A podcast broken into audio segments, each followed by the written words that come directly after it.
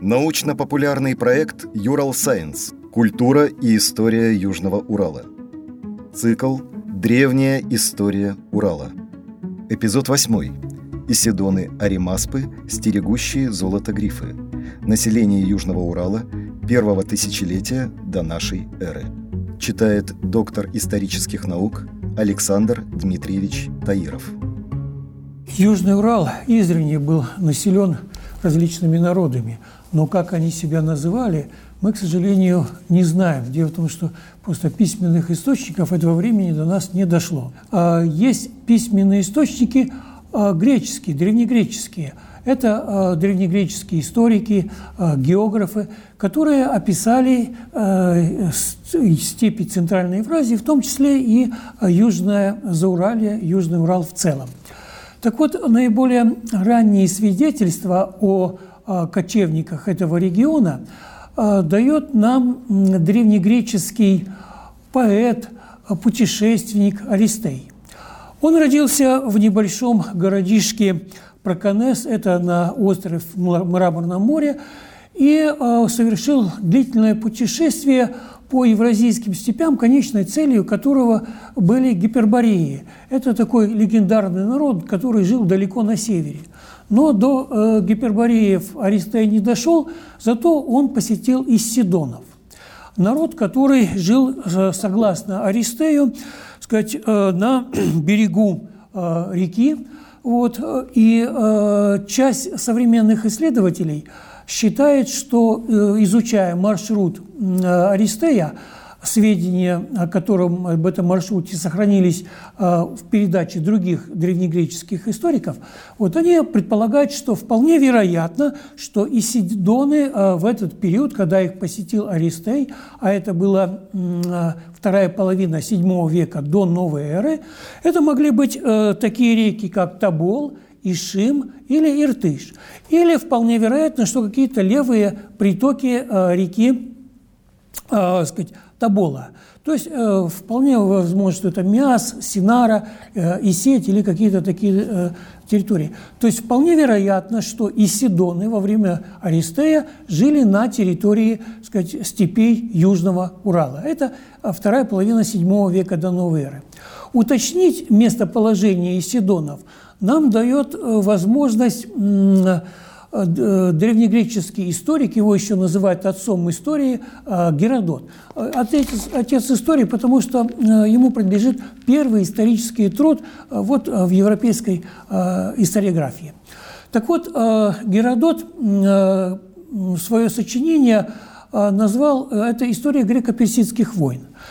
И э, для того, чтобы написать эту историю, он посетил различные территории, а, в том числе и посетил город Ольвию, это на побережье Черного моря.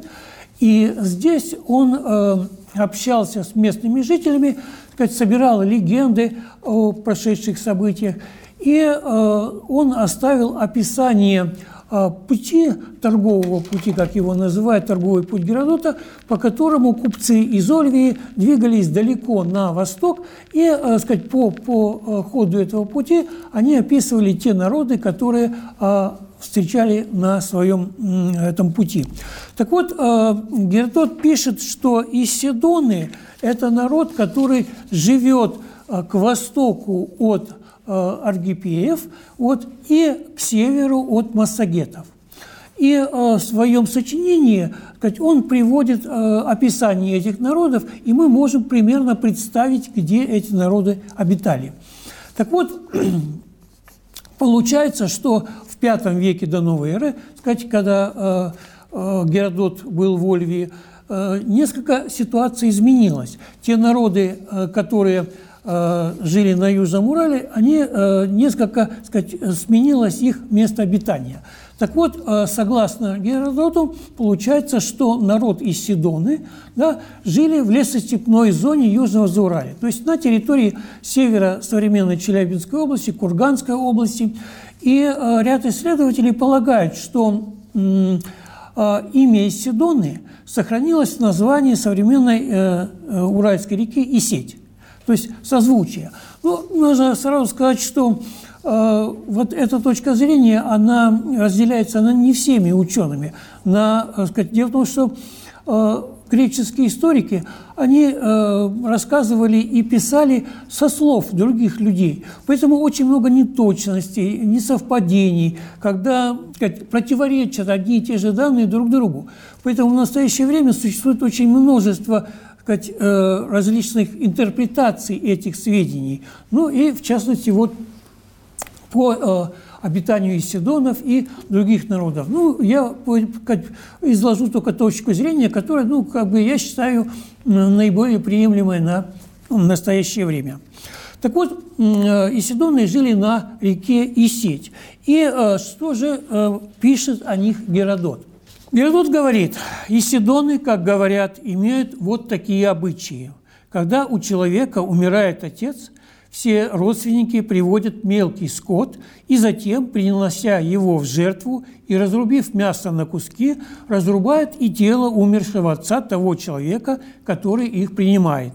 Смешав все мясо, они устраивают пиршество. Голову умершего, удалив с нее волосы и очистив, они золотят, а затем пользуются ею как чашей для возлияний при ежегодных э, больших жертвоприношениях. Сын делает это для отца, подобно тому, как эллины, то есть греки, справляют поминальный день. Вообще же и они считаются справедливыми. Женщины у них совершенно равноправны с мужчинами. Ну, а, сказать, вот эти сведения, приводимые Геродотом, они находят определенные соответствия в этнографии современных э, угроязычных народов, ну, в частности, обских угров. Да? А, ну, э, Аристей, в частности, э, когда описывает Исидонов, он говорит, что э, у Исидонов своеобразная прическа. Это длинные пучки волос. Так вот, ношение кос или просто пучков волос – характерная черта именно обских угров. И э, дело в том, что они э, выстригали или выбривали переднюю часть головы, а э, сзади заплетали косы. И вот э, косы, они были характерны именно для воинов и принадлежности к воинской касте. А, кроме того, э, обращает внимание э, эпизод э, Геродота, фразы его о том, они, что устраивают, делают из черепов умерших чаши. Так вот, э, в лесостепном Зауралье имеется несколько находок чаш из человеческих черепов, которые э, датируются эпохой каменного века, да, то есть это 4-5 тысячелетие до новой эры, или ранним железным веком, первое тысячелетие до новой эры, то есть то время, когда по Геродоту здесь обитали Исидоны. Все это э, позволяет нам говорить о том, что территория расселения лесостепных э, племен Зауралья, полукочевых племен, это была территория расселения Исидонов. Далее э, Геродот пишет, что выше Исидонов, то есть выше тех рек, по которым они обитают, а это может быть, как я говорил, и сеть, это может быть э, и э, Миас с его притоками, это может быть и Уй, то есть выше по течению этих рек, сказать, обитают аримаспы – аримаспы, которые, как говорит Геродот, богаты лошадьми, а стадами овец и быков. То есть это э, кочевые народы. И, э, судя по э, описанию, это народы, которые обитали в степной зоне Южного Зауралья. То есть это юг Челябинской области и, сказать, Оренбургская область. Это зона обитания аримаспов. Причем интересно, что Геродот пишет, что аримаспы, они постоянно сражаются с грифами. Грифы – это ну, такие получудовища, э, сказать, с телом льва, но с крыльями и клювом птицы. Так вот эти грифы, они добывают золото. И э, золото, ну, когда строят гнезда, они собирают камни и вот э, складывают э, из э, этих камней из золота гнезда. И аримаспы это золото отбирают. Э, в другой версии он говорит, что это золото добывают гигантские муравьи, которые роют норы и из этих нор, сказать, добывается золото. И аримаспы воюют или с грифами, или вот с этими муравьями и отбирают у них золото. Ну, золото на Южном Урале мы прекрасно знаем, и прекрасно знаем, что оно находится в верховьях Кисети, Миаса, да, Уя. Вот. А, и э, поэтому э, часть исследователей считает, что вот тот народ, который у Геродота идет под именем, сказать, Аримаспы, это как раз народ, э, сказать, обитающий, кочевники, обитающие в степной зоне Южного Зауралья. Так вот, а, далее он, а, Геродот, когда я сказал, описывал вот торговый путь к Исидонам, вот он пишет, что к северу от Савраматов в предгорьях высоких гор живут племена, которые он, Геродот, называет аргипеи. Геродот пишет, у подножия высоких гор обитают люди – о которых говорят, что все они, и мужчины, а также женщины, плешивые от рождения, курносые и с большими подбородками. Они говорят на особом языке, но носят скифскую одежду. Питаются они плодами деревьев. Название дерева, плодами которого они живут, – понтик. По величине оно приблизительно равно фиговому дереву. Плод э, приносит э, ровный размерами бабу, но с косточкой.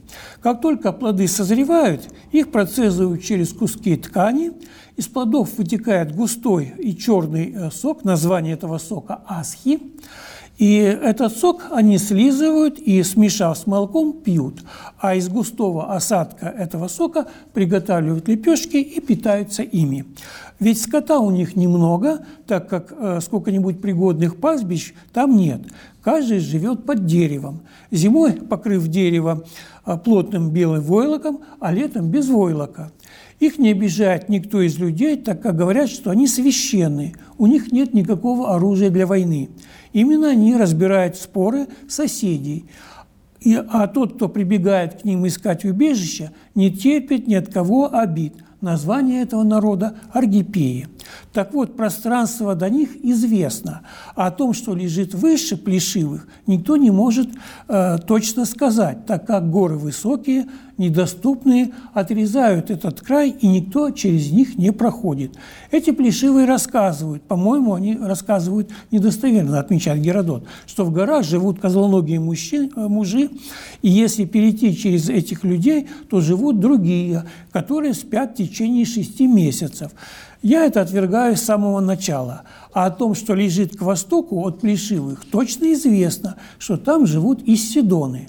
О том, что находится по направлению к северному ветру, выше Плешивых и Иссидонов, неизвестно ничего, кроме того, что они сами рассказывают. То есть получается, что к западу от Иссидонов живут вот эти самые, так сказать, аргипеи.